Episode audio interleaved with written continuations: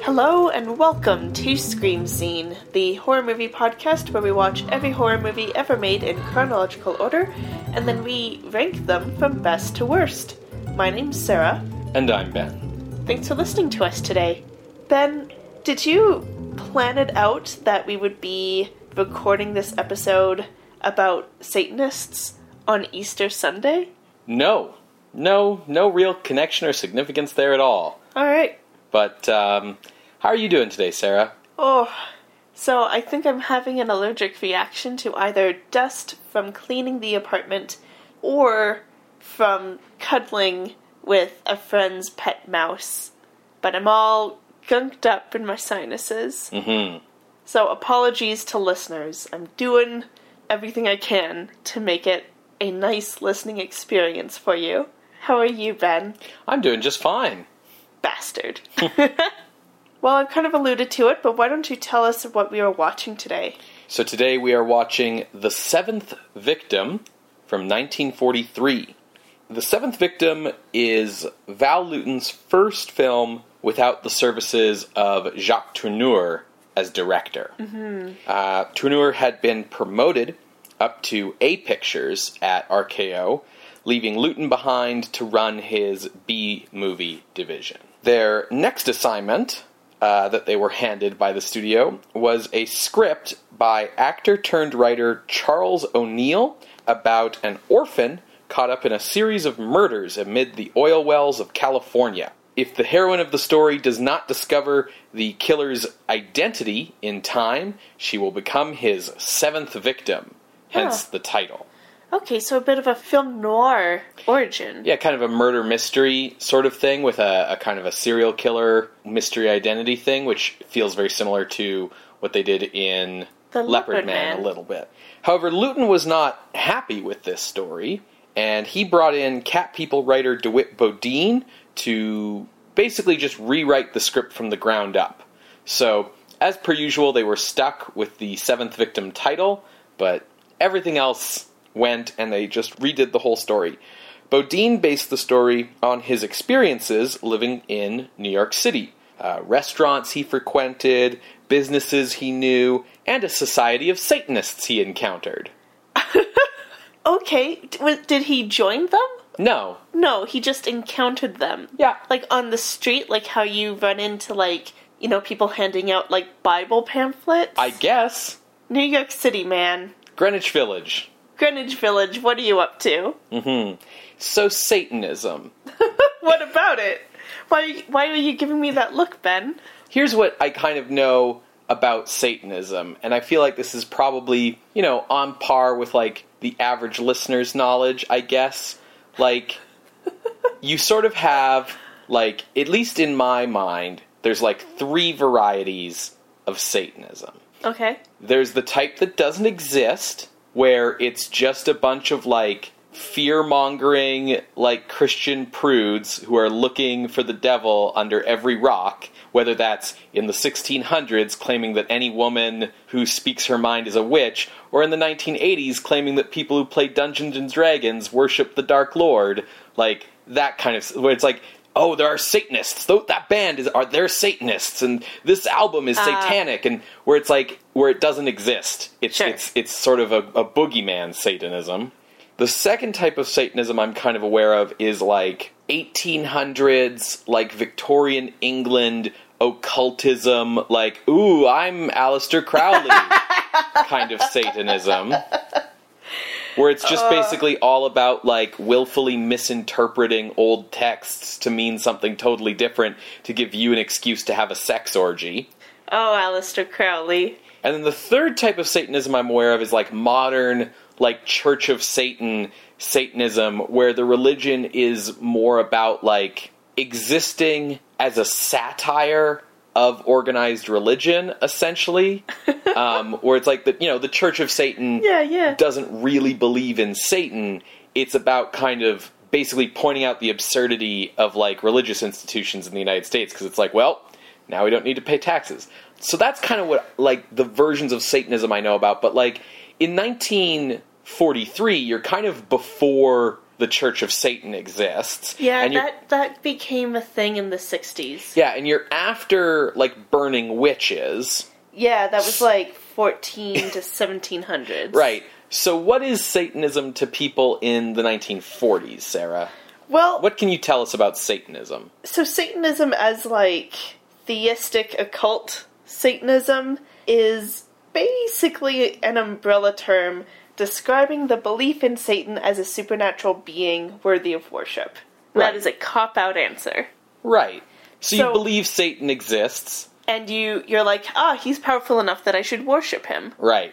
Ask for him to do me some favors. Yeah. You got you got halfway into Sunday school where they were like, beware the devil, he's powerful. And you were like, shit. Sweet. Sounds good. Yeah. And you missed, like, the back half that was like, you know, faith in Jesus will protect you from him or whatever. Like, you know? Like you kind of alluded to, Satanism was a charge applied to those doing non-Christian things. Mm-hmm. So, for example, witch trials. Also kind of like you alluded to with the boogeyman version of Satanism. Calling someone a Satanist or the idea of Satanism is kind of just an umbrella term or lumped together pejorative of someone with non-Christian beliefs. Right, like calling anyone you don't like a communist in the nineteen fifties. Yeah. Witch hunting was pretty pretty done by nineteen forty-three. Witch hunts happened around like the fourteen fifties to seventeen fifties-ish. But by the late eighteenth century, the invoking of all things occult kind of became the cool rebel thing to do. Right. Um, that's when you get Aleister Crowley in the U K, but this counterculture movement, I guess, was pretty centered in France. Oh, okay. Publication of grimoires, basically magic handbooks, mm-hmm. were popular in eighteenth century French literature. Uh, for example, the Grimorium Verum, the Truth Grimoire, and the Grand Grimoire. Both of these reportedly written in the fourteen or fifteen hundreds, but published late eighteen hundreds, early nineteen hundreds. Right. The same way that, like, the Necronomicon is a real thing. That's actually from, like, the Middle East, and not just something H P Lovecraft made up. So more books and public figures are invoking Satanist acts as, like, the cool thing to do or the edgy thing to have in your book. Right. Um, for example, Marquis de Sade reportedly defiled crucifixes, um, and he included the description of a black mass in his seventeen ninety-one novel, Justine. It's the way to seem like you're edgy, or it's the way to criticize people that you think are too edgy. There's no such thing as bad publicity, basically. Yeah. Ceremonial magician Eliphas Levi, who lived from eighteen ten to eighteen seventy-five, published French occult books in the nineteenth century. And um, I bring him up because his eighteen fifty-five drawing of Baphomet, basically an alias for Satan or a demon, was adopted for use in the Levian Church of Satan's sigil of Baphomet, which, if you watch The Chilling Adventures of Sabrina, you are familiar with what that looks like. Yeah, it's the big statue in the school. So there's there's a couple of big satanic controversies in France, both kind of happening around uh, eighteen nineties. Okay. You know, eighteen eighties, eighteen nineties. But first I, w- I want to talk about Joris Karl Huysmans and his novel Là-Bas. Là-Bas? Yeah. Okay. L-A with the apostrophe thing dash B A S. It translates to down there, or The Damned. Sure. And it features the author insert character, Durtal, and his dissatisfaction with Catholicism and ensuing investigation of occultism. Okay. Which leads him to learn of and take part in contemporary satanic rituals like a black mass. Future novels feature Durtal having a reconversion to Catholicism, but as Là-Bas was published, there was massive controversy. Most understandings of Satanism during this time in France seem to revolve around the Black Mass as the ultimate satanic deed. Gotcha. Which it kind of makes sense with, like, Catholic Mass being a big deal, so the Black Mass being yeah. a really big deal. Because Satanism is just reverse Christianity. Basically. And I think part of the reason why invoking the idea of a black mass in literature kind of resonated in France is because of a dark scandal in its history involving its aristocracy. Okay. This uh, scandal is known as l'affaire des poisons, so the affair of poisons. Okay, I wasn't sure if it was going to be the poisons or the fishes, so... No, fish is poisson. But poison is poison. Yeah. So this affair involved French fortune teller and so-called witch, Catherine Montvoisin, a k a. La Voisin, who provided fortunes, amulets, poisons, late-term abortions, et cetera Right. And also held black masses alongside Etienne Guibord. The affair of the poisons involved um, big people in the aristocracy, but kind of most notably Louis the fourteenth's main squeeze, Marquise de Montespan, his main mistress. Okay.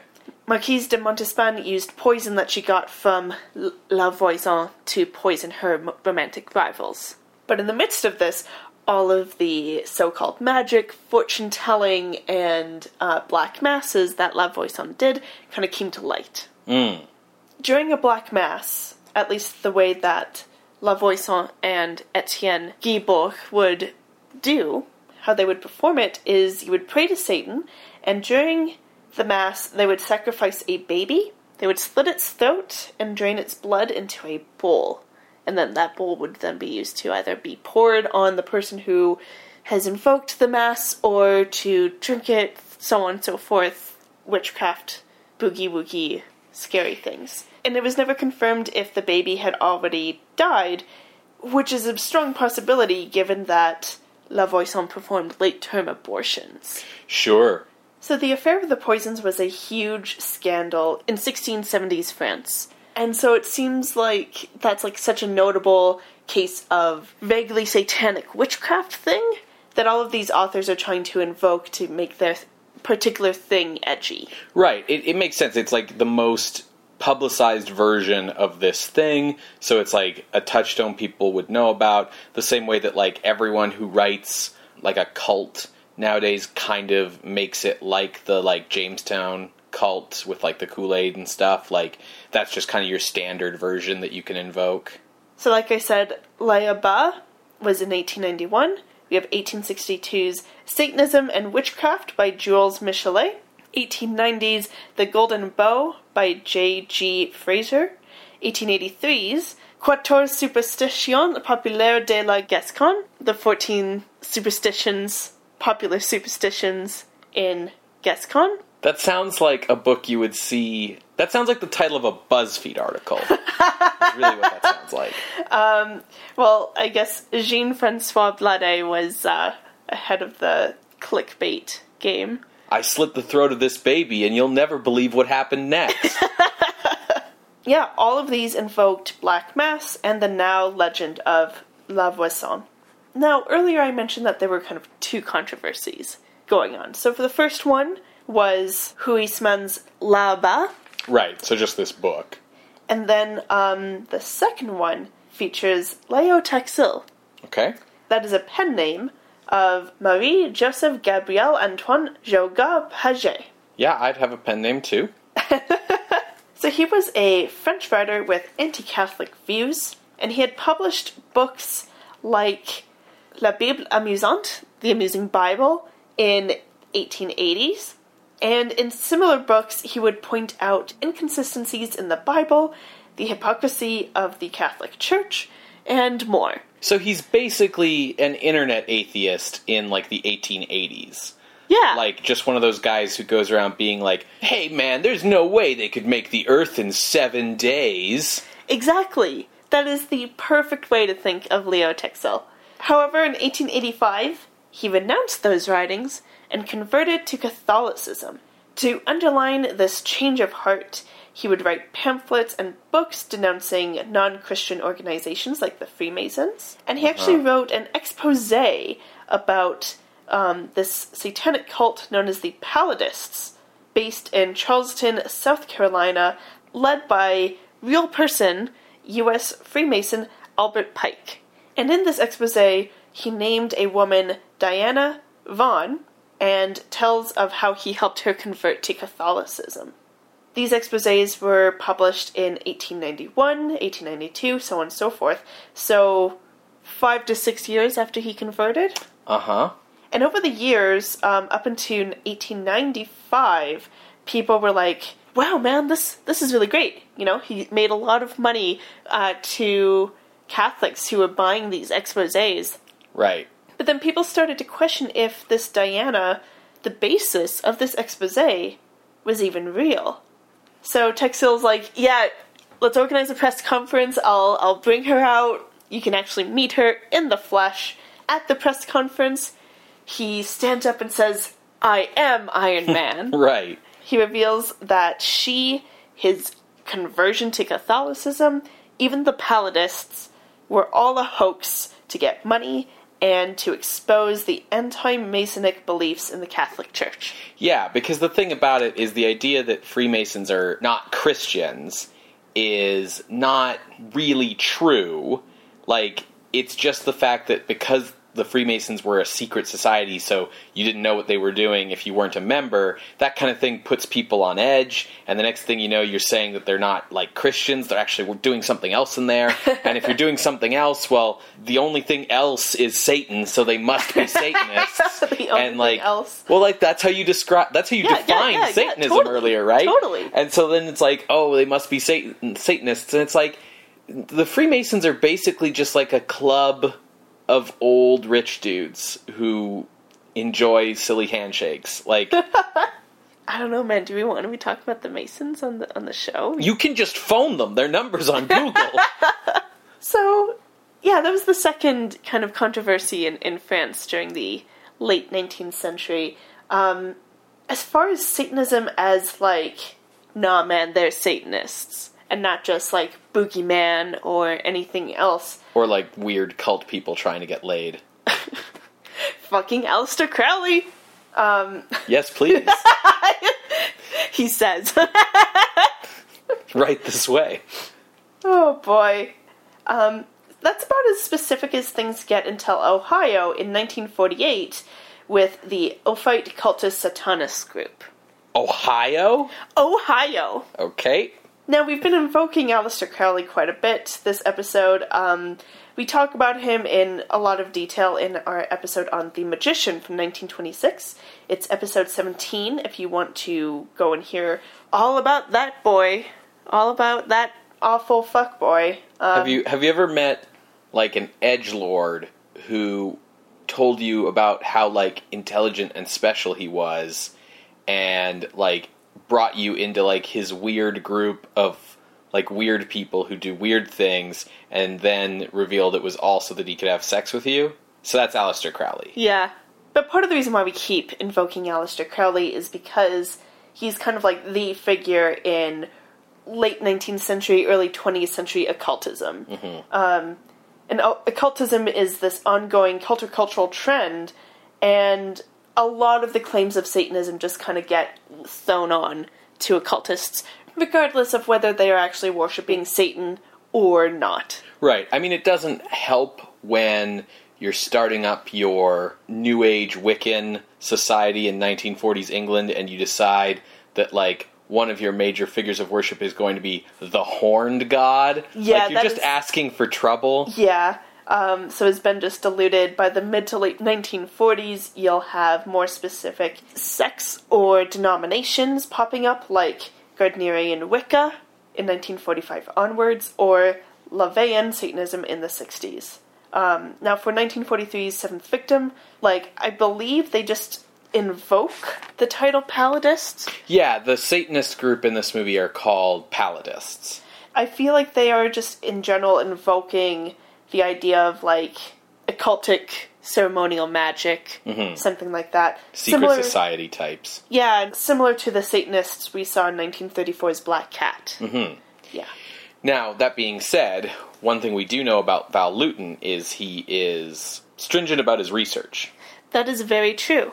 So yeah, it'll, it'll be interesting to see how these, like, Palladists are portrayed. Um, the name Palladists refers to Pallas, which is an alternate name for Athena, and therefore invokes, like, knowledge and wisdom and that kind of thing. Yeah.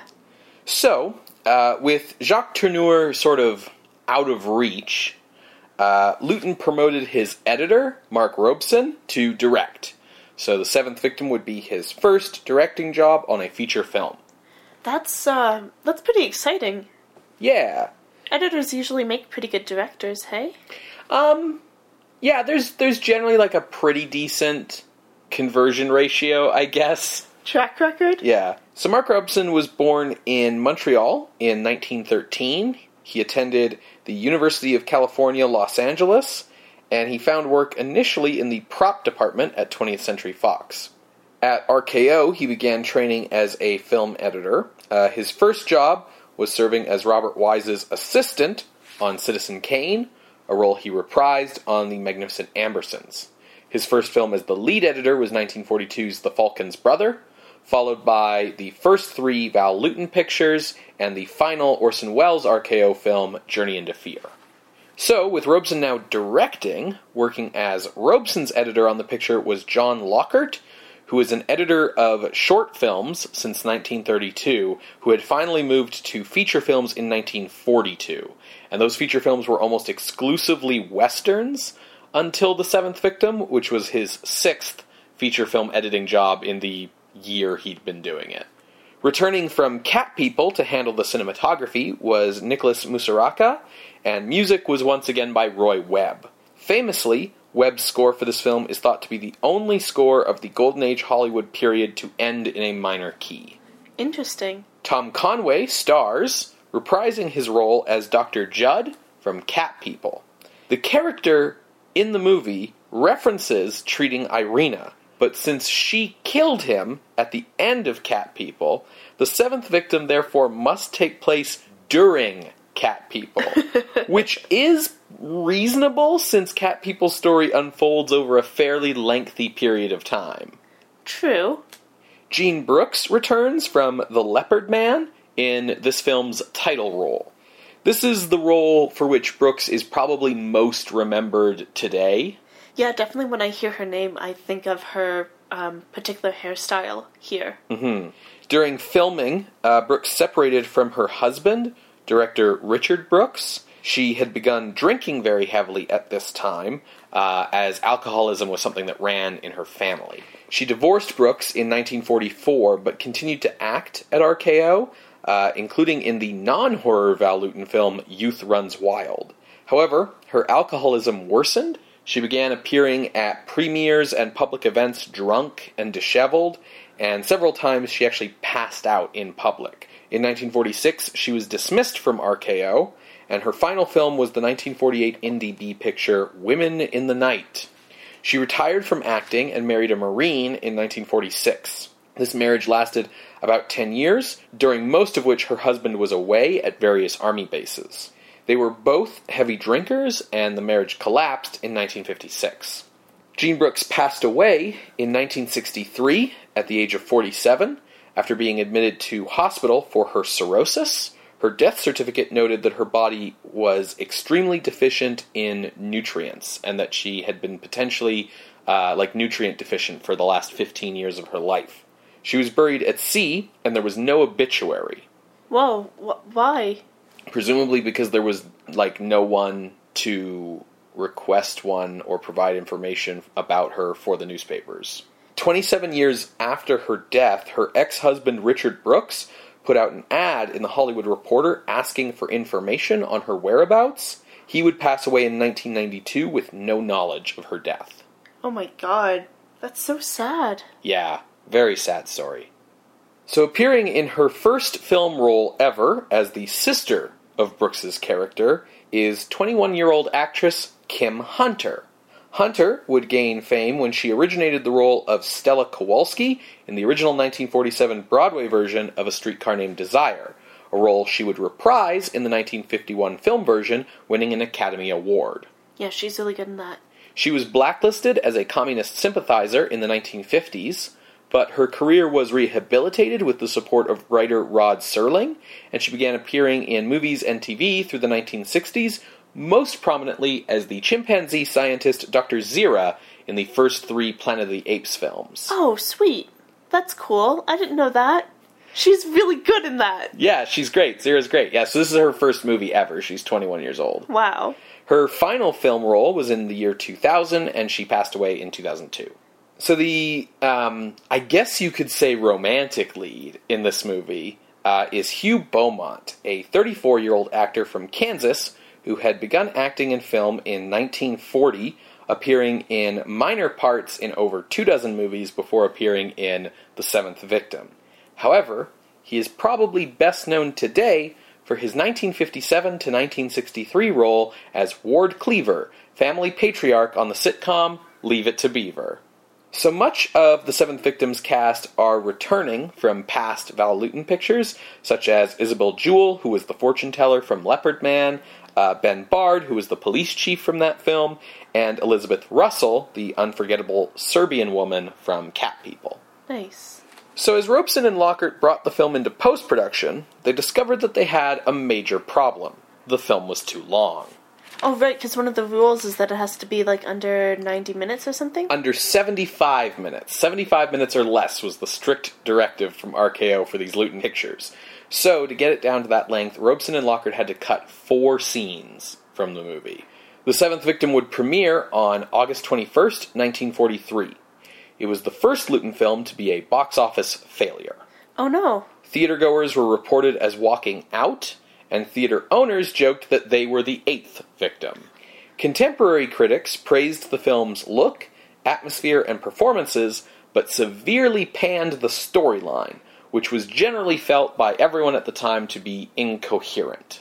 Maybe because they had to cut those four scenes? That's exactly why it's incoherent, yes. Oh. Um, it is generally understood that the blame for the narrative's disjointed nature are the deleted scenes.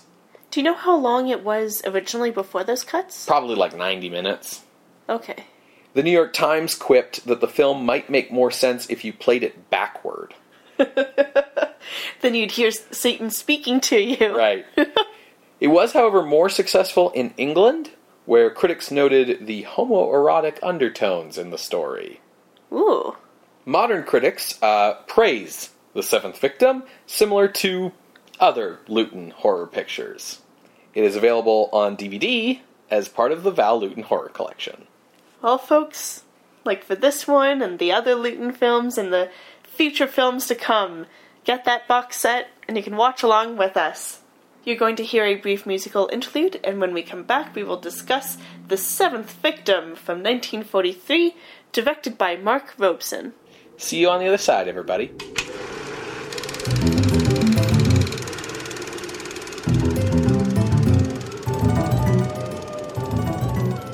Before we get into the discussion, I would just like to give a brief uh, content warning that the following discussion of the film The Seventh Victim will contain uh, discussion of suicide. Uh, so if that's a topic that uh, you're not uh, comfortable with hearing a lot about right now, uh, skip this episode. Pick something out from the library.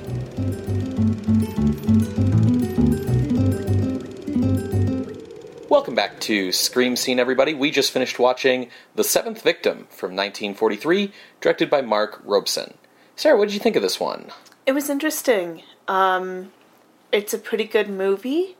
I think the only fault that I can find with it is its editing. Mm-hmm.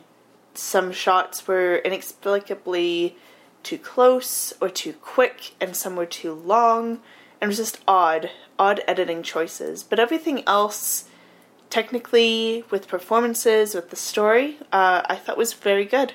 Yeah, there's um, a lot of those. I'd noticed those weird editing things as well. I think part of that has to do with the re-editing that happened with this picture that I, I mentioned in the um, intro.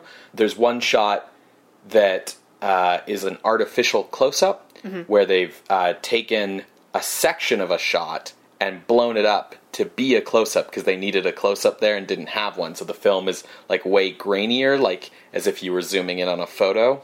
Uh, you know, things like that. And you, and you, yeah, you definitely noticed them throughout the movie. Yeah. What did you think? I really liked this movie, yeah. I responded to it. So I'll give the plot summary, and then when I'm done, I'll talk about uh, what was cut. Cool, sounds good.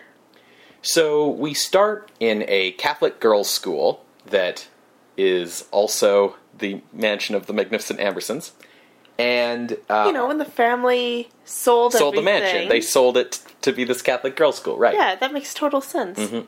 And our lead character is Mary Gibson, who is at the oldest eighteen, if she's still in this, like, Catholic girls' school. And there's a problem, which is uh, her tuition is paid for by her older sister, Jacqueline Gibson. And Jacqueline owns a cosmetics company uh, called La Sagresse in New York. And the payments for Mary's tuition have stopped coming. Uh, so the school's going to have to basically get rid of Mary, or Mary will have to start, like, working at the school as a teacher with some of the younger girls in order to, like, pay off her own tuition to keep attending. And Mary goes, well, why can't I just, like, go to New York and find my sister? Because, like, I'm worried, too, you know, about what's happened. And the headmistress is cool with that. She's willing to give Mary an advance to go to New York. And our first bit of weirdness in this movie happens when one of the teachers who was in this meeting, like, grabs Mary and is like, don't come back.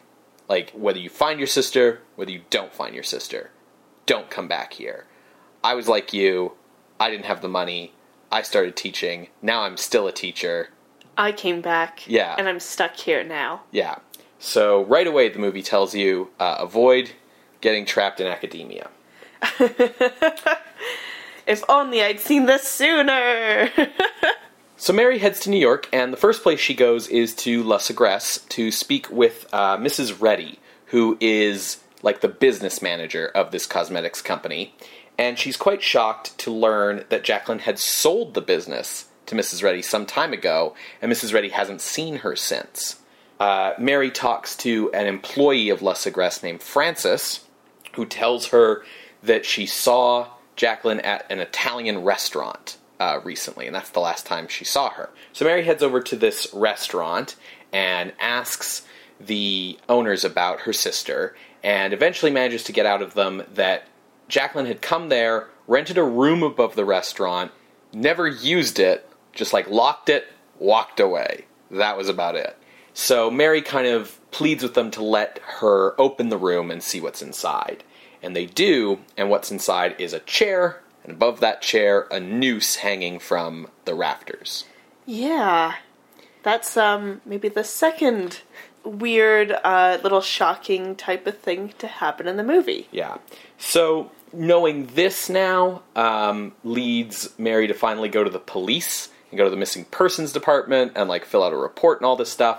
And then she gets uh, poached by a private investigator uh, named Irving August, who wants to try and, like, solve the case for her. And Mary, you know, politely explains, like, I don't have any money, so no. Uh, but uh, Mister August does give her, like, one good tip, which is, like, check the morgue. So Mary goes down to the morgue, which isn't fun, and they tell her that someone named Mister Gregory Ward, who's a lawyer, was inquiring after her sister as well. So that's sort of her next stop. She goes to see Ward, and Uh, Ward explains that he and Jacqueline were in love. Uh, he doesn't know where Jacqueline is either. And he also ex- tries to explain to Mary that, like, Jacqueline, like, wasn't well, mentally speaking. Mm-hmm. Um, that her sister was kind of a strange person who kind of lived in her own little world. Uh, this comes up when Mary asks about the chair and the noose. And Gregory says, like, no, she wasn't suicidal.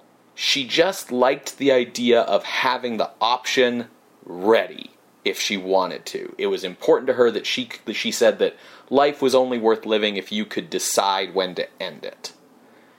Mary's kind of, you know, a little bit distressed by all this. She heads back to where she's staying at a hotel, and August meets up with her.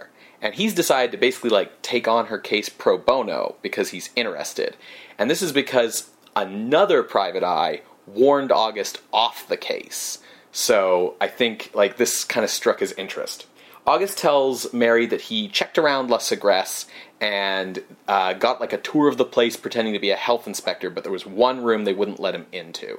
So, of course, they're going to go there uh, in the middle of the night and check it out. August actually doesn't want to, uh, but Mary kind of eggs him on. So they break into the place, and the room that they need to get into is at, like, the end of the hall, and it's night, so all the lights are off, so it's just in the inky blackness, and both of them are too afraid to walk forward and check and go into the darkness. And finally, Mary, like, eggs August on to do it.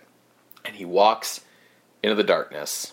And then the night watchman shows up, starts looking around. So now, like, Mary can't stay where she is. She has to go. So she goes into the darkness, and that's when August walks out. And he's not talking, he's not saying anything, and then he just collapses over dead because he's been stabbed. So Mary freaks out and runs and gets on the subway, uh, and just kind of rides the subway for a very long time, back and forth, up and down, uh, because she's a little traumatized. And at one point, the subway passes by the stop she got on at, and these guys get on who look like they're coming from a party. They look like three drunk guys, two guys sort of on either side of their friend, holding up their drunk friend. But at one point during the subway ride, the drunk friend, like, his head kind of rolls, and Mary sees it's August. And so she gets really worried, and she leaves that car on the subway to go find, like, the transit cop or whatever. It's the forties, I'm not quite sure what he is. Uh, and bring conductor? him over. It's not, like, shouldn't the conductor be driving the damn car? Anyways, so she grabs this guy, they go back to check, and these dudes are gone. Meanwhile, Doctor Lewis Judd from Cat People has gone to see Gregory Ward. He's Jacqueline's psychiatrist, as it turns out. Jacqueline has very severe depression. Uh, we learn that she basically has been trying to find a way to feel a sense of happiness, and she just can't, uh, which has led her to try all sorts of things. Judd comes to Ward, basically saying, hey, Jacqueline needs money. I know where she is.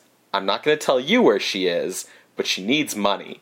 Ward is understandably suspicious of this, and finally, like, gives Judd, like, forty-five bucks instead of the one hundred that he asked for. He also tells Judd, like, hey, Jacqueline's sister is in town. Like, maybe, even if you don't want to tell me where Jacqueline is, like, maybe go find her. In the meantime, Mary has been working as a kindergarten teacher, because this has been taking a little bit longer than the amount of money she had to stay at a hotel was, and so she got this job with Ward's help. So Judd goes down to the kindergarten to find Mary and tell her, like, hey, I can take you to Jacqueline. He takes her to, like, another hotel somewhere else in town, up to uh, this hotel room, they go in, and Jacqueline isn't there. Judd freaks out at this. He specifically says something along the lines of, she's left me here to deal with them by myself, and he seems not cool with that, and he just leaves Mary there all by herself. Which, you know, not cool, Doctor Judd. But we, if you've seen Cat People, you know that Doctor Judd isn't that great of a dude. Mary goes to leave, and that's when suddenly Jacqueline's just there in the doorway. And she, like, puts her finger up to her lips, like, shh, and then just runs off. And Mary follows, and Jacqueline's just gone. So she kind of goes back up to the room, and there's two guys waiting there looking for Jacqueline, who turn out to be private eyes who have been hired by Ward, and it turns out Ward is actually Jacqueline's husband. So Mary's a little bit upset that Ward didn't tell her this. Um, they are having a discussion about it at the Italian restaurant, and get the attention of Jason Hoag, who is a starving artist-poet type who frequents this restaurant. Lives above it. Yes. And um, this is the same Italian restaurant where Jacqueline rented the room. Yes. By the way. It's also where Mary's currently living. Um, because, you know, I, I, this is a place I know. So Jason kind of inserts himself into the situation and says, like, I'll find your sister for you. And this is because Jason actually knows Judd, and he takes them to a party he knew Judd would be at, full of, you know, shitty rich people. And some really interesting things happen at this party. One thing is Mary runs into this, like, kind of rich socialite-seeming woman uh, who tells Mary that she knew Jacqueline. She specifically says that she and Jacqueline were intimate. And uh, it's at this party where Jason confronts Judd. We learn that Jason and Judd don't really like each other because, basically, Jason suspects that Judd does not have, like his patient's best interests at heart, specifically his female patient's best interests at heart. He was in love with this woman long ago who went to go see Judd, and then he never saw that woman again. And if you've seen Cat People, you do know that Judd is, like, totally willing to take advantage of his female patients, so this all kind of tracks. Hoag kind of does some investigating on his own. He goes to the library and figures out, like, what books Missus Reedy and, like, Doctor Judd have been reading, which is, like, a weird thread to pick up on, but all right, Hoag. It turns out to be useful because they've all been reading the same books on Satanism. And he brings this to Mary and explains that, like, this is all connected to a group called the Palladists. So knowing this, um, Mary goes to La Segresse uh, to ask Francis about Missus Reedy. Sort of after asking some questions and getting some, you know, pretty vague brush-off answers from Francis, Mary leaves, and we stay with Francis and Missus Reedy, who basically have a she knows too much kind of conversation. Then we get the shower scene from Psycho, where sort of, sort of, it's it's it's eerily similar uh, up to a certain point. Mary is in the shower. She hears the door open and this shadow approach the um, shower curtain, and it's Missus Reedy who has come to warn Mary to, you know, stop asking questions and get out of town. Go back to school. And what's kind of neat about this scene is we never see Missus Reedy's face during all of it. She's just the shadow on the shower curtain. Then we follow Missus Reedy to, like, a meeting of the Palladists. So we see that Missus Reedy's a member. We see that Francis is a member. We see that uh, a woman named Natalie Cortez, who was at the party with uh, Doctor Judd and everybody, she's a member, along with a few other persons. Uh, there's, like, a lead dude named Mister Brunn. Um, who has a voice who sounds like he's right out of the Twilight Zone.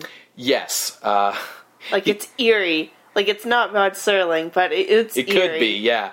He was the uh, police chief in The Leopard Man. Mm. And now we kind of finally get an explanation of the plot. So the Palladists are this long-running, long-standing satanic group, but they have some very specific rules. One of them is non-violence.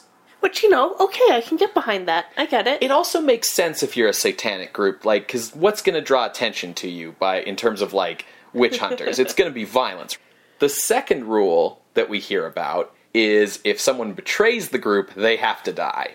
So the group is having some difficulties because they believe that Jacqueline has betrayed the group because apparently she told Doctor Judd about the group in her, like, sessions dealing with her depression. The justification of the film's title is that six people in the past have betrayed the Satanists and died, and so Jacqueline is the seventh. She apparently joined the group basically out of, like, an attempt to try and get some, like, excitement into her life, to just, like, feel something. It seemed like a edgy thing to do, I guess. So now the group's like, well, how do we get her to die but not be violent? Like, they're trying to reconcile what that contradiction means. Mary, meanwhile, has gone to Jason, uh, the poet, to say goodbye, because she is intending to get out of town. Uh, Jason's like, mm, like, don't do that. And they have this conversation, and basically what the movie starts to inform the audience about through a series of different conversations is that Jason loves Mary, but knows that Ward has also fallen in love with Mary, but also knows that, like, Ward can't tell her that because Ward is Jacqueline's husband. And this is a very difficult situation about all of this. Uh, Mary, in explaining why she has to leave, explains that she has been told by Missus Reedy, uh, and this was during the shower scene when she was told to get out of town, that Jacqueline is a murderess because it was Jacqueline who killed Mister August and the Palladists who had to dispose of the body and saw Mary on the subway. Mary tells Jason, and Jason tells Ward, and Ward tells Doctor Judd, because they all agree that, wait a minute, wait a minute, wait a minute. If Jacqueline's a murderess, maybe she should stop hiding, and we should go to the police and, like, deal with things like responsible adults. So Judd takes them to Jacqueline's new hiding spot, and we finally get Jacqueline, like, as a character. And she sort of explains her point of view. She explains joining the Palladists um, as kind of like an attempt to get some thrill into her life. She talks about her depression and, and all of this. She talks about how uh, she told Doctor Jett about them, how they think she's betrayed them, and how apparently their first idea was to just lock Jacqueline in a room at La Segresse uh, until she kind of just killed herself. And that was the room August walked into, and Jacqueline had been in there for, like, quite some time at that point, and was pretty, like, at the end of her rope, and just, like, had a pair of scissors in her hand and just stabbed him out of, like, kind of crazy panic. Everyone kind of agrees, like, okay, um, well, I'm sure that if we explain that to the judge, like, it'll be fine. And uh, they get Jacqueline to kind of agree to stay with Mary at the um, rooms above the Italian restaurant. Now, Mary's still going to work uh, at this kindergarten at this time, which means she has to leave Jacqueline alone uh, during the day, which does seem like a bad idea. And it turns out to be because the Palladists get Jacqueline and take her back to their headquarters, and uh, they try to basically pressure her to kill herself. They basically put her in a chair, put, like, a glass of poison in front of her, and then they all just stand around and stare at her, and basically we're just going to have this staring contest until you drink the poison. And they just try to pressure, and they do this for, like, the whole day. Finally, Francis, like, just breaks down and, like, swats the poison away and is like, get out of here, Jacqueline. And this is because Francis, uh, as she explains in her breakdown, loves Jacqueline and, like, loves her too much and, like, you know, whatever. Don't let them do it, Jacqueline. And there was, like, an earlier line in the movie, too, where Francis just, like, offhandedly mentioned, like, she loves Jacqueline.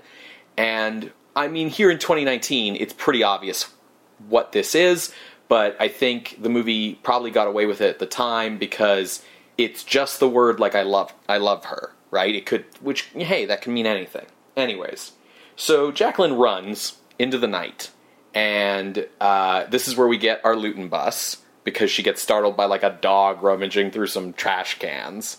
And as she's sort of running through the streets at night, she gets increasingly paranoid, which turns out to be totally justified because there's a man following her, and he's catching up, and he gets pretty close to, with a switchblade, like, killing her, but she manages to get saved just in time by some actors coming out the back door of a theater, and she manages to get away and get with these actors to, like, a bar and slip uh, out of the clutches of this man. Meanwhile, um, Mary has discovered that, like, Jacqueline's missing again, and Judd and Jason decide to go to the Palladists and be like, hey, where's Jacqueline? So they confront the Palladists, who they, they basically just have a discussion about the nature of good and evil. Uh, the Palladists sort of counter everything that Jason and Judd have to say to them by saying, like, hey, can you offer any proof that good is better than evil? Like, how dare you come in here and judge our religion, basically. And uh, the proof that Judd offers is the Lord's Prayer, which, okay. And well, because the two have reconciled. Yes. Judd and Jason have now gotten over whatever thing they had between them because they forgave each other, and the Lord's Prayer has a thing of, like, Forgive, forgive people for their trespasses, trespasses. Yeah. Which is the whole thing that these Palladists can't do, right? They can't forgive yeah. Jacqueline. Judd and Jason come to an understanding when Judd tells Jason, like, yeah, the woman you loved who disappeared, like, disappeared because I had to commit her to a mental asylum. After this confrontation, um, Jacqueline has made it back to the apartment building above the restaurant. And she runs into another one of the tenants, uh, Mimi, who's played by Elizabeth Russell. And basically, Mimi has had no role in this movie up until now, uh, other than every time we are on, like, this floor of the apartment building, we just see her, like, exit her room, cough a bunch, and go into another room. And so now, talking to Mimi, um, you know, if you are a pretentious artsy person like Val Lewton, someone who's named Mimi who coughs a lot, like, oh, this is a La Boheme reference. She probably has T B and is going to die. They don't really outright say that, but she is definitely dying. And she bumps into Jacqueline, and they have a conversation about death, about how Mimi is afraid of death, and Jacqueline has always wanted to die. Mimi tells Jacqueline she's basically going to go have a night on the town and do all the things she used to do before she was sick, and then she's going to die. Mimi kind of goes into her room to go freshen up, and Jacqueline goes into room number seven, which is the room with the noose and the chair. And as Mimi is leaving the apartment building to go out, we just hear the thud of the chair falling over. And then the movie just ends. Mm-hmm. Yeah.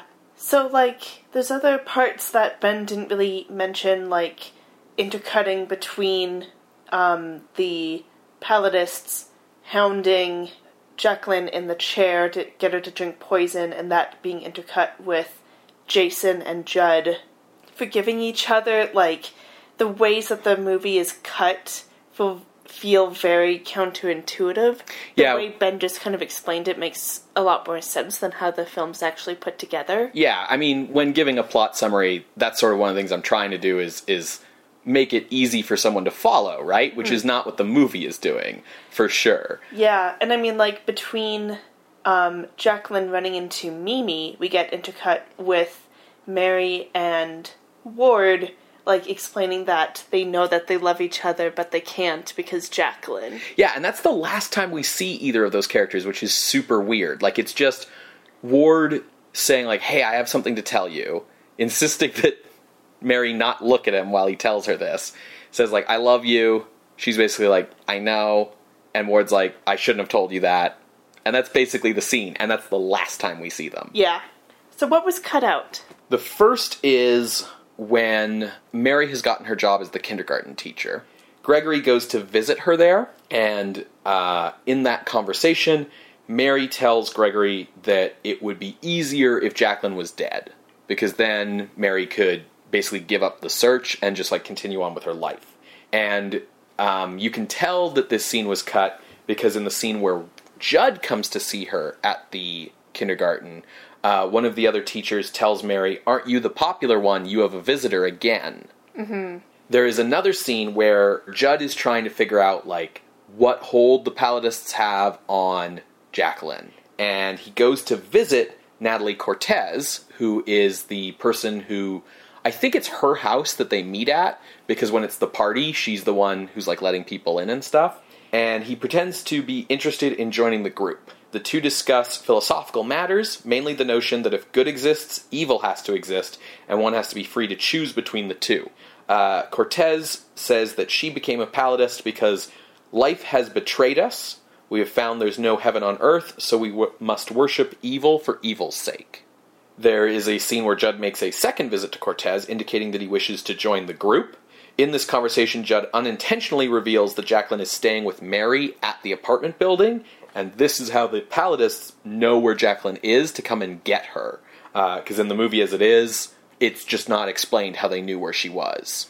You can kind of infer that they were tracking her or something mm-hmm. like that. It's, yeah, it's not a necessary scene, so I see why that one was cut. There was a final scene that was supposed to come after Jacqueline's suicide, Uh, where Mary, uh, Gregory, and Jason meet at uh, the Italian restaurant, and uh, Gregory and Mary go off together, leaving Jason standing before the restaurant's mural of Dante, uh, and he says, I'm alive, yet every hope I had is dead. Death can be good, death can be happy. If I could speak like Cyrano, then perhaps you might understand. And mm. that was the original end of the movie. Val Lewton's uh, son, in an interview, talked about that they cut that scene specifically because they thought it was, like, much more powerful to just end on Jacqueline killing herself. But it causes kind of a problem watching the movie because that scene wasn't supposed to be the last scene. So when they cut the scene that came after, they didn't have, like, a lot of room for the previous scene. So the movie just seems to end abruptly. Ideally, if you were doing that on purpose, you would kind of hold the shot a little bit longer to just give the audience, like, a moment to realize what's happened. Yeah. But they couldn't go back and reshoot that scene. Um, so you're just kind of left with this weird truncated feeling. So I think hearing what was cut, I don't think the cuts actually impact the understanding of the story. Mm-hmm. A little bit with that first one where Greg visits Mary at the kindergarten, but not Not really. That's really just a thematic underlining. Um, and the me, thing about the Palladists knowing where she was, which, as you said, you can kind of put together, but it is a plot element. I think what makes this movie perhaps difficult for people to follow is because of two reasons.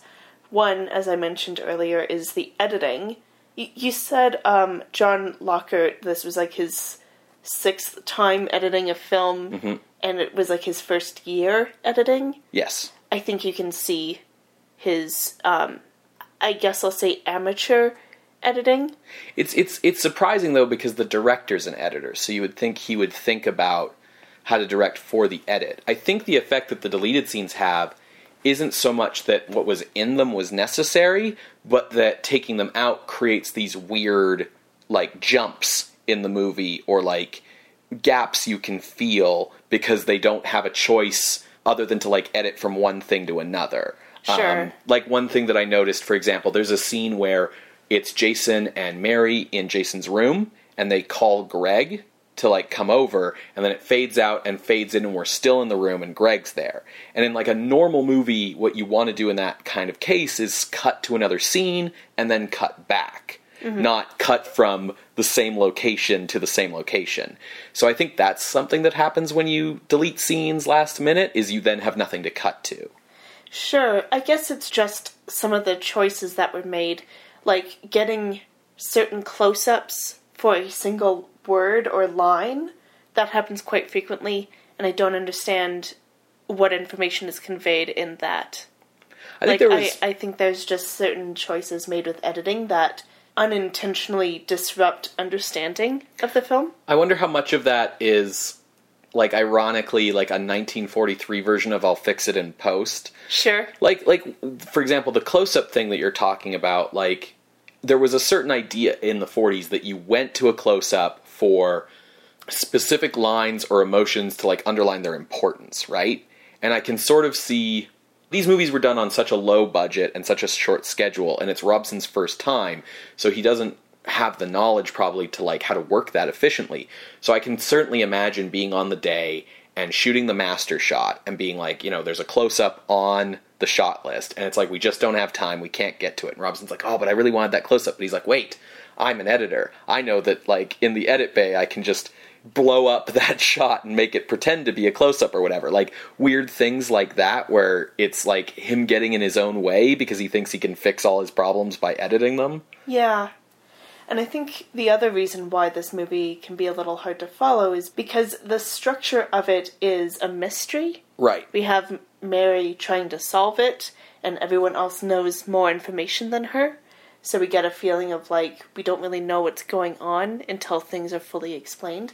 But I think the movie's also dealing with things that it can't fully talk about mm-hmm. outright. And I mean that in both the uh, lesbian relationship as well as the mental illness, suicide uh, discussions. Yeah, I mean, the movie is astonishingly frank for nineteen forty-three. One of my notes is I have no fucking clue how this movie got made. Yeah. But you're right that it still can't be as out in the open as it probably wants to be. There's a feeling I get watching this movie, you know, it's it's utterly unlike, in my opinion, any movie we've watched for Scream Scene thus far. Every single character has, like, so much going on with them. Yeah. Watching the movie, every character felt like they were personifying some different aspect of, like, the pain and bitterness of the writer. Like, I could feel, like, Val Lewton's, like, personal demons coming out, voiced by different characters in the movie. And everyone yeah. everyone is kind of bitter, everyone is kind of regretful, everyone kind of has these problems. And it just feels like this is a film that's trying to work through a lot of shit, and it's maybe too much shit at once. You know, one question I had was, like, by the end of the movie, who are the audience's sympathies supposed to be with? Because for me, it's it's Jacqueline, but, like, that's so weird for a nineteen forties Hollywood movie. Yeah. Probably your sympathies are supposed to be with both Mary and Jacqueline. Mm-hmm.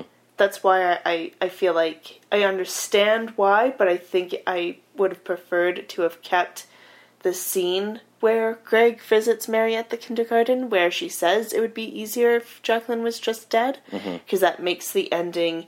That makes the message that Val Lewton has here of death can be good actually feel good, rather than just like a, well, I guess now Mary and Greg can get together, but oh, that kind of feels icky to kind of say that when the film isn't quite able to say it either. Or you could have kept the scene at the ending of that shows Mary and Greg getting together, right? Because yeah. now we just have this weird, unfinished sort of thought with them being like, well, we love each other, but we can't be together. Like, that's the last time we see them, right? Yeah. So it's, it's while as I understand the impulse to say, like, well, this, you should end the film with the suicide, because that's the strongest thing to put the audience on. But, like, it's nineteen forty-three, dude. Like, maybe give us the little happy ending at the end or something. Like, I don't know. What I thought was kind of neat here is, um, even despite its editing, um, I feel like the whole movie does come together. I think mm-hmm. the story is there, and I think the thematic elements are conveyed through both performances and the cinematography, mm-hmm. both with lighting, mise-en-scène, everything, um, and these elements of melancholy, nihilism, mm-hmm. and, you know, it's kind of interesting how there's, like, feeling of um, film noir grittiness yeah. here with a lived-in city. Mm-hmm. Um, because there's a lot of extras in this movie, and not extras in the same way of, like, the Curious Case of Doctor Crespi. Right, where there's just, like, a lot of bit parts for no reason. Yeah, but there's just, like, a lot of people, like, walking by, or, or whatever. It feels like this is a false city. Yeah, it doesn't Whereas, feel like, like the town the in Leopard, Leopard Man, Man, where there was, like, five people who live in the whole and town. And a single street. Yeah. Yeah, this felt like Manhattan, mm-hmm. where it's set in. I think for a first-time director to be trying to include all of those elements and have, like, all these people on, on sets and stuff, I, I think Mark Robson did a very good job trying to handle all of that. Yeah, there's a lot of, you know, I think all of the performances are very good. You know, Jean Brooks is great as Jacqueline, Kim Hunter is great as Mary, like, all the cinematography is great, like, on a technical level there's a lot that's really good that's happening here. Um, speaking to... you know, this kind of disconnect that you identified with, like, following the movie's story. There was a couple of interesting things I picked up about that, watching it. Like, some, some thoughts I had. One was, it takes a really long time for the horror to kick in. Yeah. For a long time, this is basically like a mystery film noir thriller, but it does get very horror movie by the end. And the thing that I think does that is, for the first significant portion of the movie, Mary is our protagonist, mm-hmm. and it's a mystery.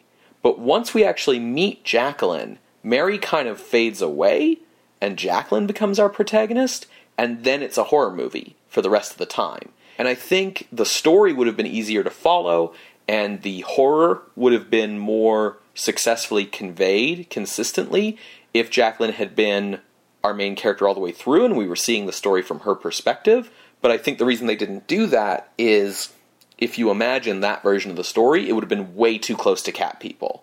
Because mm-hmm. it would have been the woman with the depression and seeing the psychiatrist and, you know, all that kind of stuff. I think it would have been a retread, right? But I do think maybe it would have made everything a lot clearer about the themes. I see where you're coming from. I think, like, I, I agree that it would make it a bit too similar to Cat People. Um, and I think it would also be talking about mental illness in the same way as Cat People does, but just not as effectively. Mm-hmm. I think the way that it talks about mental illness here is really interesting. Yeah, showing it from the perspective of, like, everyone else in this person's life before we see them is, like, a really interesting way, because we can see how, like, Mary reacts to it just kind of being in the dark. We can see how Greg reacts to it being this person who, like, loves Jacqueline, but, like, I don't think really understands her, you know, from Judd's point of view. You know, it's it's just very interesting. Um, the depiction of Jacqueline's depression and her suicidal ideation and all of that felt really spot on mm-hmm. to me. Um, and the movie handles these topics, you know, this idea of wanting to die because you can't feel anything in life. And also the topic of, like, Satanism as a religion, as, like, an alternative thing. You know, what's interesting about the Satanists here is we don't see a black mass. We don't see a pentagram. We don't see dudes in, you know, frickin' dungeon master robes saying, you know, backwards words to invoke demons or whatever. These are all just regular people in, like, regular clothes who just meet at, like, a friend's basement and, um, you know, just have conversations, and it's it's treating all these topics with a maturity that feels really rare for nineteen forty-three America. And especially with, like, the reputation that horror movies have for dealing with topics like these. Mm-hmm. The depiction here reminded me of this article that was going around a month or so ago from Outline, titled, "I'm Not Always Very Attached to Being Alive." Yeah, the idea of passive suicidal ideation. The idea that you're not going like, I'm going to commit suicide, so I'm going to, like, go get myself a gun, and I'm going to do the thing, and, like, you know, don't try to stop me, Smee. Like, there's that idea. Um, but that article was talking about the idea of, like, I don't really, I'm not going to do it, but I just kind of feel like it all the time. And that's kind of what Ward's trying to talk about when he says that he didn't think, he wasn't worried when Jacqueline got the room with the chair and the noose. Like, he was, he, you know, he he understood that there was something wrong with Jacqueline, but he didn't think she, she would ever actually kill herself. And even when, you know, the Palladists are with Jacqueline and they're trying to get her to get the po- drink the poison, you know, they're like, we thought you wanted to kill yourself. Like, just, just drink the damn poison. And she's like, no. You know, and it isn't really until she's just driven, you know, past the point of no return uh, kind of thing that it, it clearly becomes her only option, right? Just to be pushed into it, despite the fact that she was already... You wouldn't think you'd need that much of a push for someone who's depressive, but that's that's how she is. So the, the writer of that article, Anna Borges, kind of describes it as, like, as if you're in the ocean, and some days it's you can just float forever and you're fine, and then other days, you know, the waves just keep crashing down on you, and it might just be easier to just start to drift underneath the water. And I thought what was very interesting is, like, if you just look at Jean Brooks's performance, just, like, not how it's going on screen, how it fits into the themes or anything, but you're just shown, like, clips of her performance, it's actually fairly, like, passive and a mm-hmm. little ghostly. Mm-hmm. Yeah, she seems like she's already dead in some way. Yeah. And then it's kind of odd because you hear these stories about people talking about Jacqueline as, like, if you've met her, you'll remember her. Yeah, you would, you wouldn't forget her. Like, Mary Mary has this image of her sister in her mind as being, like, someone who lights up a room. Exactly. So it's very interesting to see that, like, when we do meet Jacqueline, that's not what we're seeing. Mm-hmm. Alternatively, Mary has that same effect of lighting up a room. You know, she's inspired Jason the Poet to write again. Everyone and, instantly likes her. And wants to help her. Yeah. Work pro bono to, like, find her sister. It reminded me of how, like, I sometimes feel with my own mental illness where, like, that hopeful optimism of Mary is, like, one side of the coin, and then the other side is Jacqueline's, like, ghostly depression. And I thought it was striking a chord or a fear in me of Greg, you know, loving Jacqueline, but not really fully able to love her, and then just immediately falling in love with Mary. Yeah, because he's prob- Mary is probably closer to the version of Jacqueline he fell in love with, is the thing, right? And it's just striking that fear of, like, well, they only love a part of me. Mm. I think what this movie does a very good job of doing is showing that people who are depressed or people who have suicidal thoughts aren't like that all the time, mm-hmm. right? That, like, I think the image people have in their minds of someone who's depressed is, like, Eeyore. Sure. Right? And it's like, people can't be like that all the time. You know, people aren't one emotion all the time. Um, so you, you know, you get these things where someone commits suicide and people go, oh, you know, I can't believe it. Like, they were always smiling and laughing and, and having a good time. Like, you know, it's like, well, that's the side of that person that you saw, right? Um, I looked up the exact language of the production code. I went and, like, read it again. Sure. And this movie does not violate the production code in How? letter. It does not violate it in letter. Just, Just in, in spirit. spirit. Like, for example, the thing with Jacqueline and Francis, where it is heavily implied they are lesbians, right? The movie gets away with that so easily because Ward is her husband. And there's just this, like, very assumed heterosexuality, right? People are assumed straight until proven gay. The only implications we get are that Francis is saying, you know, I can't do that to Jacqueline. I love her. And then she's the one who's like, you know, Jacqueline, no, get out of here. So, you know, in the context of the forties, an audience could easily just look at that as like, oh, they were very good friends. And we don't see them, like, kiss. We don't see them touch. We don't really see them ever interact. And the letter of the production code is like, sexual aberrations will not be shown. Sure. Right? So I it's guess like... they did not show that. Right. So if you're just talking about an emotion, and you're just being really vague about the specifics of that emotion, like, you can get away with it. Um, the same thing with the suicide. The language around suicide, I mean, I still don't know how this movie did it, but the quote is, "Suicide as a solution to problems is to be discouraged as morally questionable, unless absolutely necessary for the plot." Which... it is the plot. It's yeah. the whole plot. Yeah. Um, so, again, like, not violating the letter, definitely violating the spirit. Uh, there's nothing in the production code about you can't have Satanists. I feel like it's because it's so unthinkable that, like, you would even do that. That it's like, there's nothing in the com- production code that's like, you can't show people worshiping Satan. And I feel like it's just, you know, the Catholic priests who wrote the production code just never thought anyone would even do that. The only thing about religion it says in the production code is that you have to be respectful of everyone's religion and depict them in a non-stereotypical way. I, which, I mean, I guess they did right, that. Yes, the they're very respectful of the Satanists in this movie. Yeah. The biggest thought I had about this movie coming out of it is it feels like it's at the very least twenty years ahead of its time, if not thirty. I mean, I, you can say that about any of the Lewton films. Sure, but there was something specific about the theme of paranoia in this one sure. that is so better suited to the second half of the twentieth century. Like, think about if you were told this movie was made in nineteen sixty-three or nineteen seventy-three.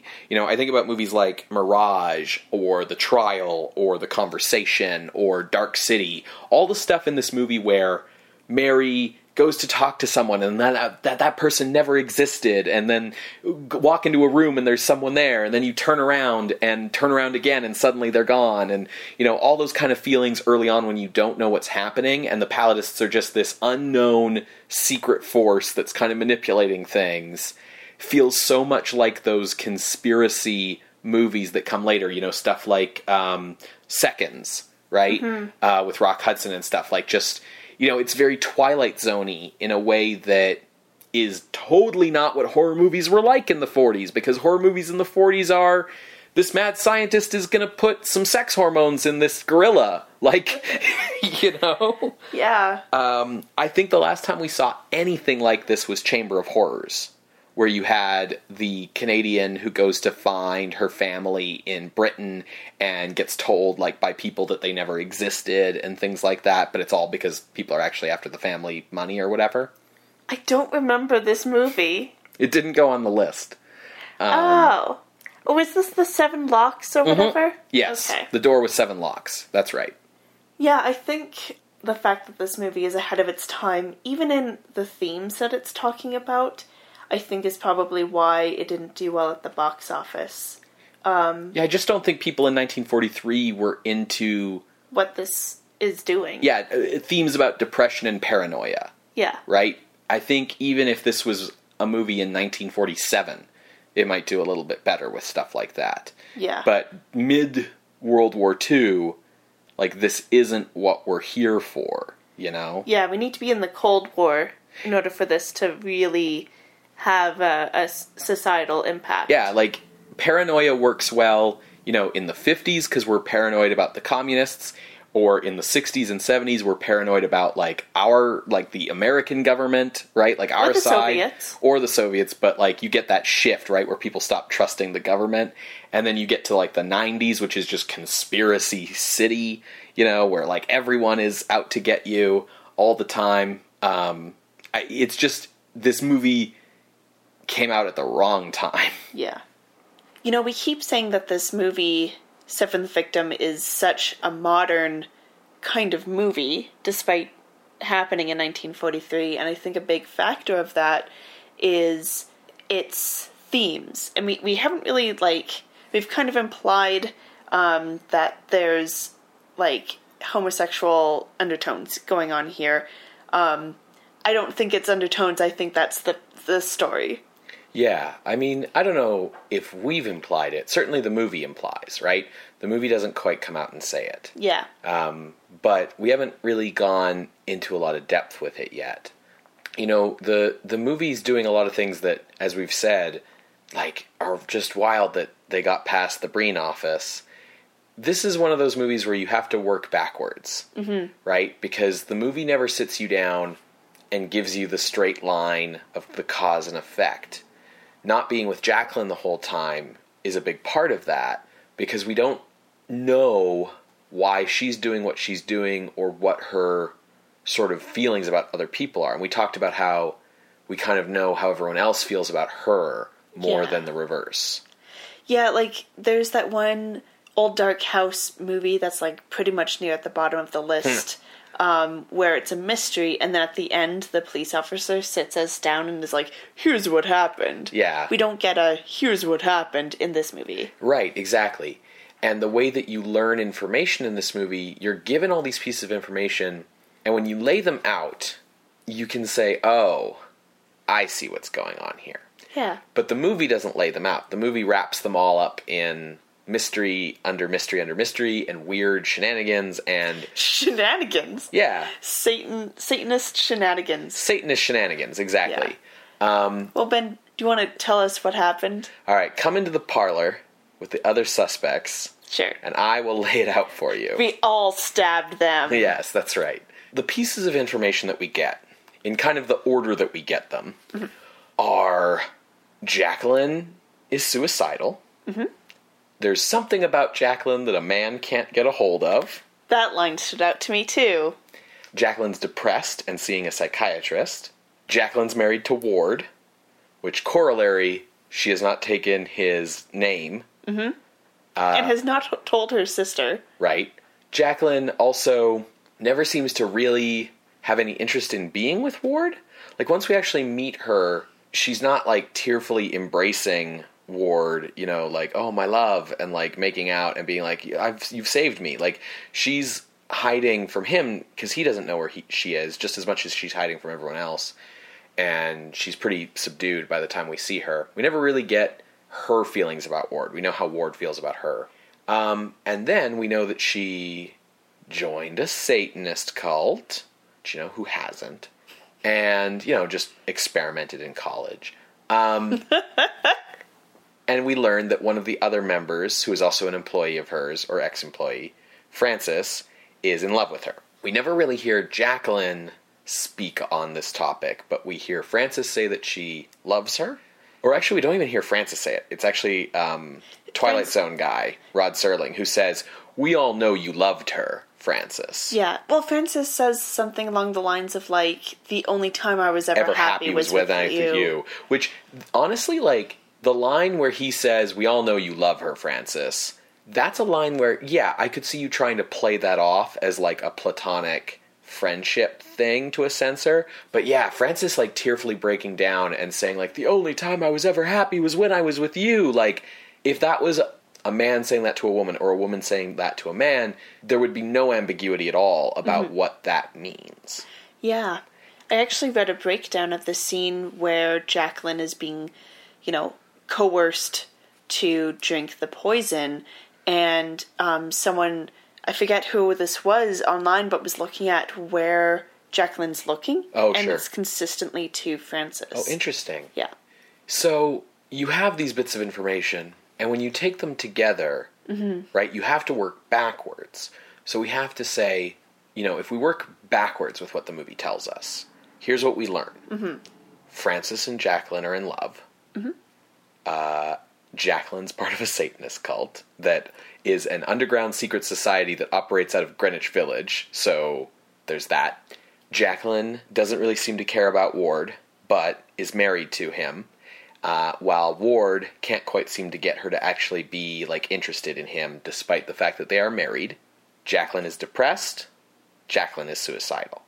That's basically the opposite of the order we learn everything in, and I think that paints you a picture that, if it wasn't clear in nineteen forty-three, is very clear in twenty nineteen, which is Jacqueline's in love with Francis, but that's not cool in nineteen forty-three America.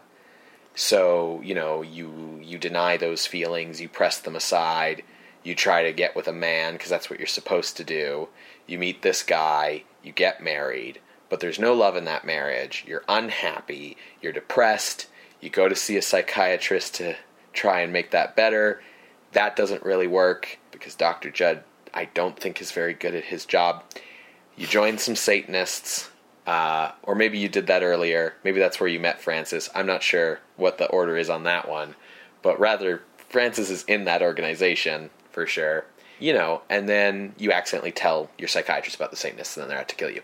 But at some point along the line, you become suicidal and uh, that sort of thing. And, you know, I think other than the Satanist part, that's a story that I think a lot of people could identify as indicative of L G B T lives in the nineteen forties, right? Yeah.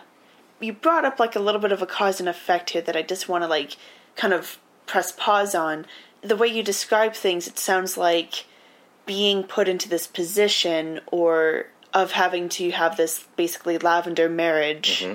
um, is what makes Jacqueline suicidal. But Doctor Judd says something along the lines of, like, she's always been this way. Well, Ward tells us she's always been this way. But I, I just want to bring up that, like, you know, it's not like... Yeah, mental health isn't as easy as cause and effect. It's not yeah. just like, my dad died, now I'm sad, so now I'm suicidal or something, right? It's, yeah. It's, but I, I you guess have deep-seated I'm, issues from earlier kind of deal. What I'm trying to bring up, though, is that, like, two things here. So first is, if Jacqueline has been dealing with repressing her own sexuality... Mm. That would have been going on for much longer than just, you know, the last six months or eight months or whatever since since she joined this Satanist cult. Yeah. cult.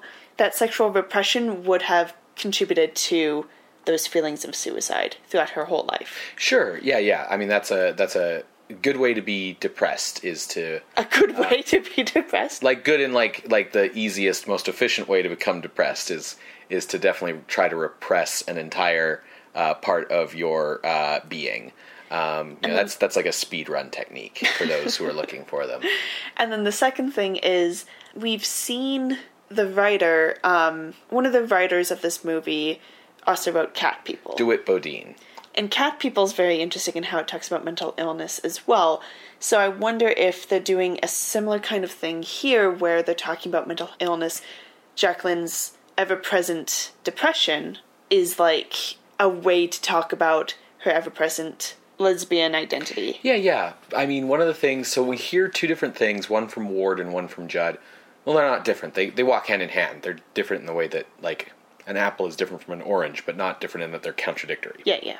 Ward tells us that Jacqueline's kind of been like this as long as he's known her, and that, like, it's always kind of difficult to get her, like, excited about things or involved in things or whatever, um, and that she's she's always been like this.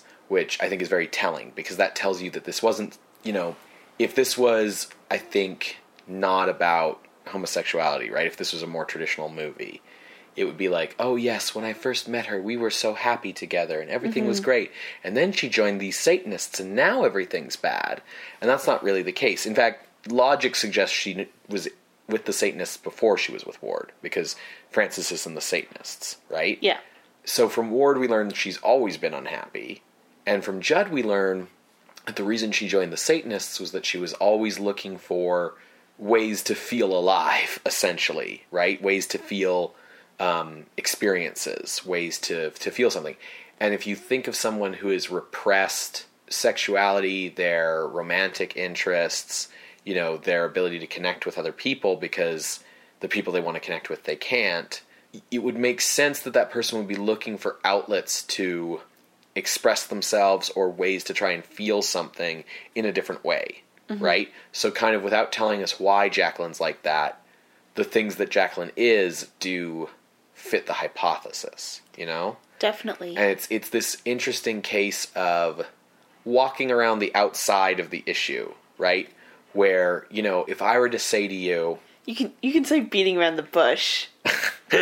I didn't... I wasn't... even thinking that, uh, okay. But you're right. And the pun levels yes, here are, I, are astronomical. It's yeah, great. Okay.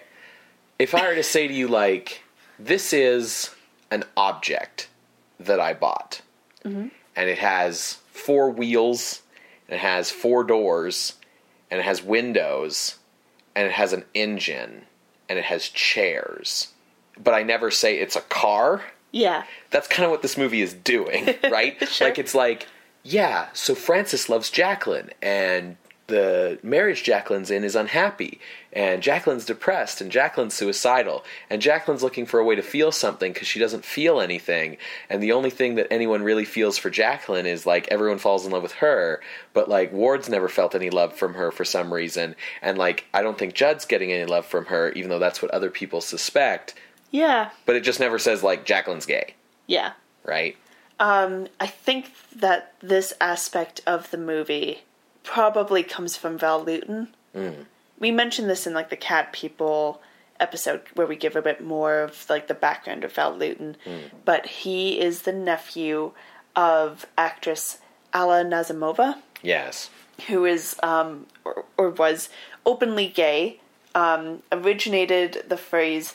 Uh, she's part of the sewing circle as code for an actress who is gay or bi. She even had a lavender marriage from nineteen twelve to twenty-five.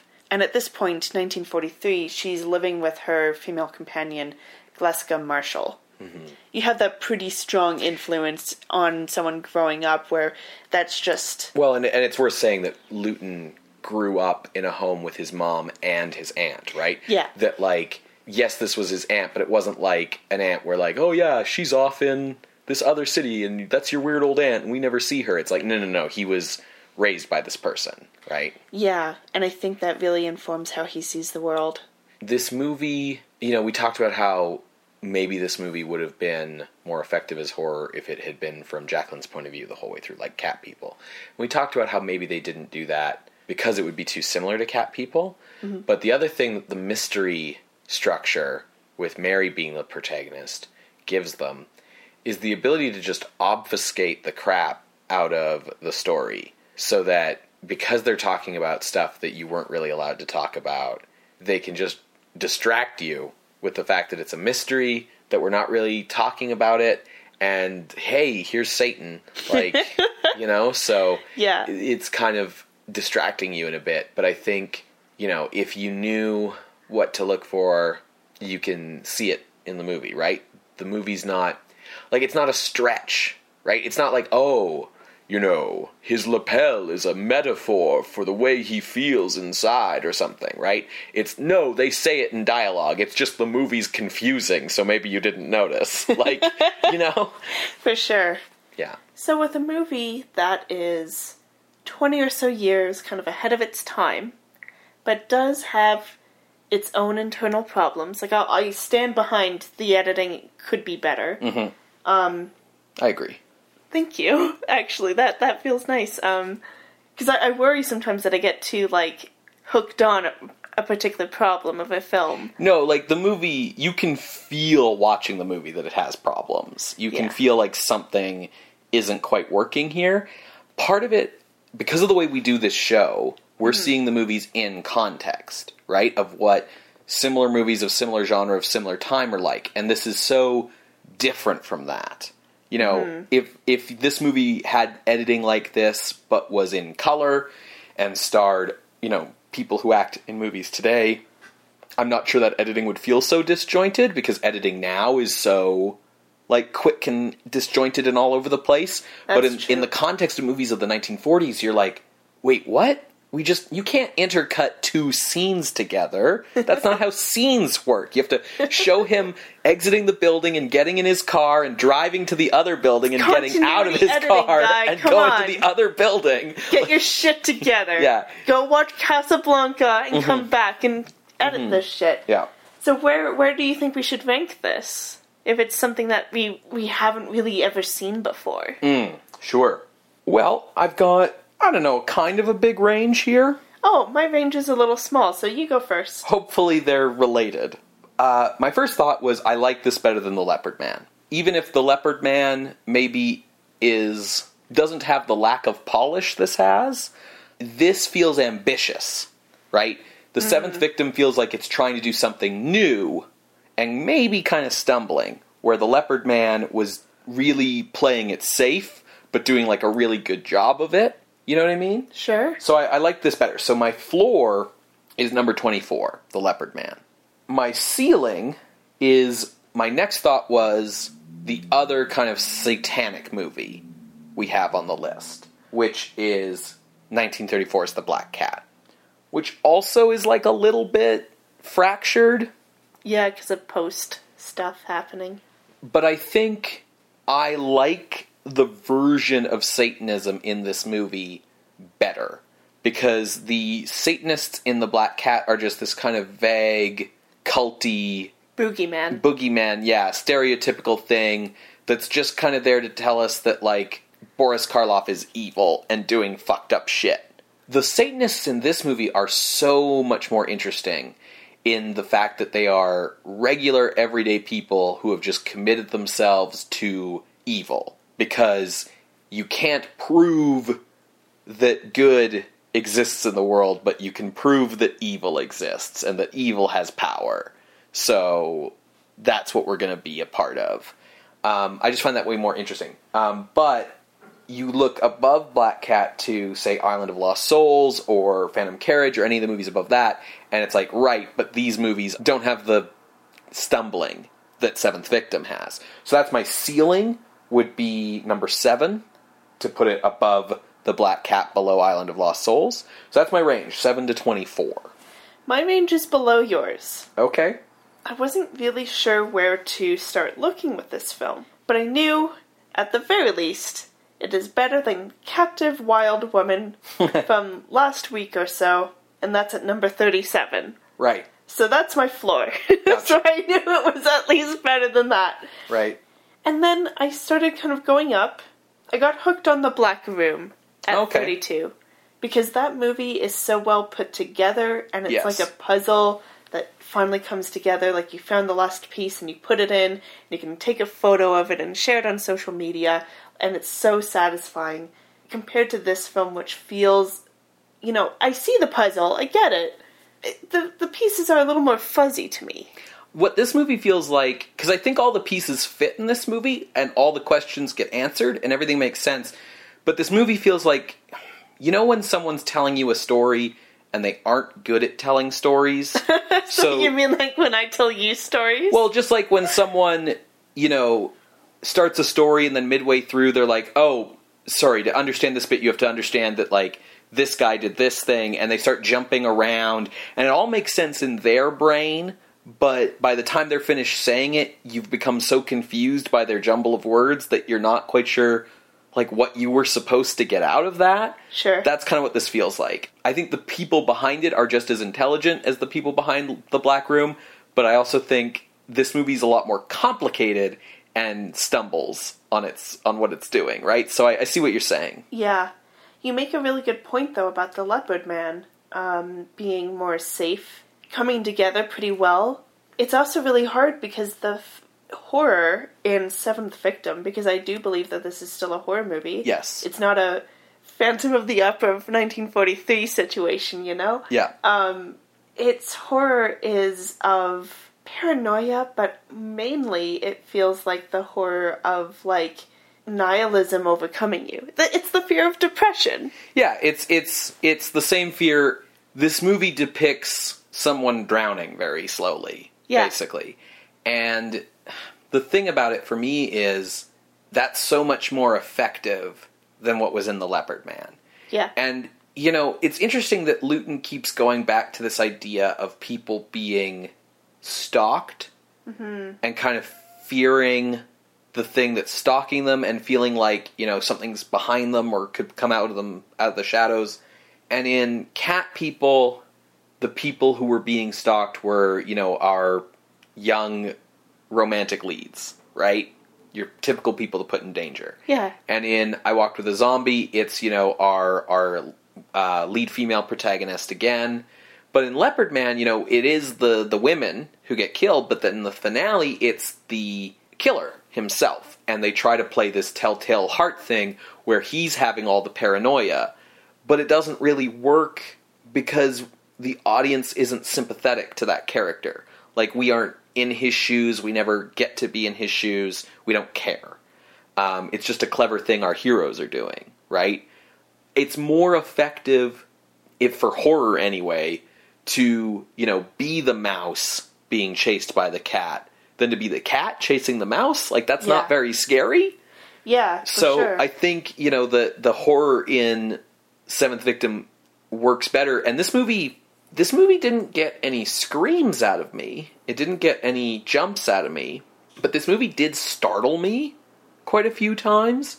And there's a lot of stuff from this movie that's going to stick with me for a really long time. Mm-hmm. In a way that, like, you know, Leopard Man is already kind of fading into the back of my mind. Like, sure. I, I remember castanets. A lot of castanets. Yeah. So Leopard Man is twenty-four. Black Room is thirty-two. Looking at stuff kind of in between there, um, I have to tell you that it's a bunch of movies that I have no doubt that this is better than. Yeah, like, I would agree. Man, They Could Not Hang, Devil Commands. The Ghoul. The Ghoul. Doctor Jekyll, Mister Hyde, forty-one. So do you want to just put it above Leopard Man, below Vampire? I think that's that's a really good spot, because Vampire also has a feeling of, like... paranoia. It's it's it's also doing the nightmare thing of I just went down this hallway, but I've now turned around and everything's different kind of thing. Yeah, and it's really, really well done. Um, so I would be comfortable with that for sure. Yeah, and Vampire certainly is more, I don't know if coherent is the right word, but like it is certainly more of a piece. It's certainly like more um, consistent. Right? You can, you know, you can feel that no one has fucked with Vampire. For sure. You know, if you're confused, it's because the director wants you to be confused. They're both Catholic. Yes. Yeah. Okay, so entering the list at number twenty-four is The Seventh Victim from nineteen forty-three, directed by Mark Robson. If you would like to see this list, you can go to our website, scream scene podcast dot tumblr dot com. There you can find links to the other episodes that we've mentioned today, as well as an appeals box. If you would like to appeal this or any other ranking, drop us a line there. You're also welcome to send in any questions, concerns, corrections. Hey, you missed this film. Any of those types of comments, you can do so on our site, or email us directly at scream scene podcast at gmail dot com. Or talk to us on Twitter at underscore Scream Scene. Scream Scene updates every Wednesday on SoundCloud, iTunes, and Google Play. You can find us wherever podcasts are found using the R S S feed. Please leave a rating or a review on services that allow it. Uh, it algorithmically helps other people find the show. Or just tell people about it directly, either in real life or on social media, whatever you're more comfortable with. Another way you can help out the show is by going to patreon.com slash screamscenepodcast, uh, where you can become a monthly patron uh, for as little as a dollar a month. At the one dollar level, we will thank you on the show. Uh, at the five dollar level, you get weekly bonus audio, uh, deleted bits from past episodes that might be, say, interesting parts of trivia that just didn't have enough to do with the movie, or uh, goofs that... you know, didn't quite make the cut, or just us screwing something up real bad. At the ten dollar level, you get access to horror short fiction that I write that doesn't show up anywhere else. So if you're interested in any of that, that's patreon.com slash screamscenepodcast. What are we watching next week, Ben? Well, Sarah, next week we are bouncing back to the other main horror studio of the forties, Universal. Universal. Their second attempt... at a sequel to one of their main horror franchises. It's nineteen forty-three's Son of Dracula, starring Lon Chaney Junior No. as Alucard. No! Get it? Alucard? We've seen this before, and it's fun. Is Ish. It, though? Has fun moments. Oh, okay, well that'll be next week. See you then, creatures of the night. Bye. Bye.